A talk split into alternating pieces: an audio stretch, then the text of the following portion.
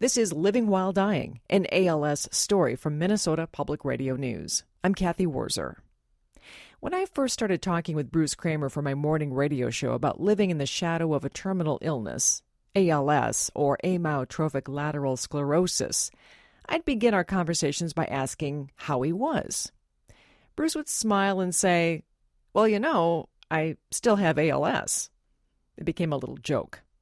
Of course, that wasn't a good way to start a conversation, but out of habit, we all ask that question to others How are you? Our radio series, though, wasn't about the physical horrors of his disease. It was about how to live as fully as possible in spite of loss and limitation, in spite of impending death. And we explored the big questions that surround that stage of life. So, after a time, my questions became more open ended. What have you been thinking about recently? God, the universe, and everything. Pretty big stuff. Pretty big stuff. Bruce wasn't kidding. He was pondering life's great mysteries in the months after his retirement as the Dean of the College of Education at the University of St. Thomas in St. Paul, Minnesota. As he pointed out, he had a lot of opportunity to do that. At first, he struggled a bit with his newfound time and the loss of a professional identity. Kramer, though, had an uncanny ability to reframe a situation, looking for the possibilities it contained. Uh, what I have been given the, the gift of is the opportunity to say, that's not who I am. Who am I? Well, I am this person. And this person has this opportunity to connect with other people and to listen to them, to hear their stories, to tell them my story, and hopefully in the long run, find a way for it to go a little easier for them. Now, to me, that's a good life, and I'm in a good place. But as Kramer eased into a new phase of his life after leaving the university, he had to contend with more physical losses.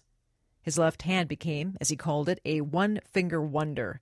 It sometimes would work normally, and other times it would tremble or skitter across the computer keyboard, refusing to hover over the proper key. He couldn't bathe or dress himself, and eating sometimes required assistance. Friends would come to lunch every day, signing up to do so, bringing food and conversation and a focus on the outside world that Kramer enjoyed. After a time, friends were discreetly told that when they brought food, they may also need to feed Bruce, as he wrote in his blog, The Dis Ease Diary.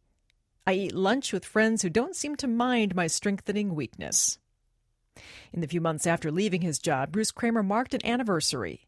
We talked about that on December 6th, 2012. You know, I was diagnosed two years ago, almost to the day.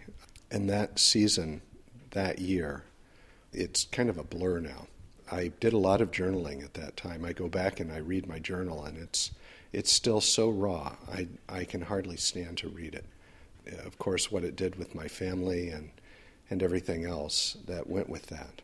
Um, last year at this time, we were just coming off of the wedding of my son and the death of his mother-in-law. Plus, we were in an apartment that wasn't ours. We were building this place. All of our stuff was in storage and so it was another time where we were really trying to just work our way through things. So it was the Christmas season of 2012 when Bruce and his family felt a bit more settled. He was looking forward to his favorite holiday. On December 20th, 2012, radio listeners heard Kramer and I talk about beginnings and endings amid the holiday season. I love the music of Christmas. And one of the nice things is that I'm able to listen to it a lot more because no one else is around. While his wife Ev is away at work, Kramer reads, writes, and enjoys pleasures like listening to favorite pieces of music, especially music of the season. The reason I like this particular one is it's very Renaissancey. It starts with this just single soprano, and it's just lovely.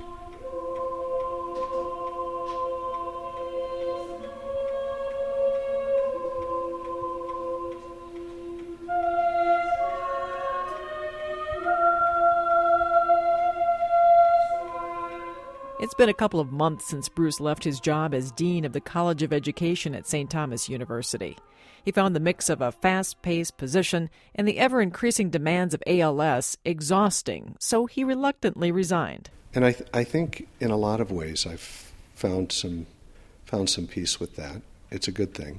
Kramer has daily visits by friends and has had a lot of time for quiet contemplation. I've been thinking a lot about um, the end game because I have to. We've talked before. This is not something that goes really well if it catches you by surprise. And so there are things that I just don't want to um, have happen that might require somebody else to make a decision I'd rather make myself. For instance? Well, as one's breathing gets worse, then you have to think about uh, breathing support.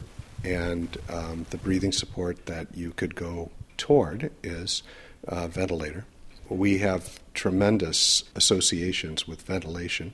Uh, we think of people as being brain dead and vegetables, and, and we have all kinds of lovely little ways of characterizing their lives, although it is possible to live with a ventilator and be a reasonably happy person. But it's also a level of invasion that um, I haven't quite come to grips with yet. Even though I don't think I'm headed toward a ventilator or even uh, breathing support for quite a while, it could happen quite easily by aspirating food or just something where the decision will get made for you. I don't want to want it to seem like I'm obsessing about it. I'm not, but these are the things that I've had to think about. I feel like I should think about just for the sake of my family and myself. Weighing the decisions about the future use of a ventilator or a feeding tube is something Mayo Clinic doctors have discussed with Bruce and his wife. During a visit in November, doctors talked about palliative care. It's an approach that relieves the pain and suffering of patients in all stages of a disease.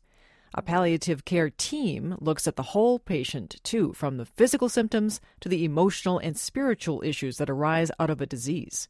Kramer says he was ready for the discussion, something he wrote about in his blog. In August, when we were there, the questions that I raised were mostly about how will I know that it's time to do something? And the answers that I got were sufficiently vague because it's not that easy. It's not like there is a physical measurement and then you say, okay, now we're going to give you a feeding tube. It doesn't work like that. That particular visit with, was with Dr. Sorenson, and what he said was, you know, it's probably more important for you to know what is it you want to do with the rest of your life. And then you decide what kind of treatment will help you get there. Although palliative care at first is, is built around pain control, eventually you end up having to talk about how are you going to do end of life. When I think palliative care, I do think end of life. And it, I immediately thought, does this mean that Bruce thinks he's going to die soon? I have no idea. I know I'm going to die sooner than I thought I was going to die.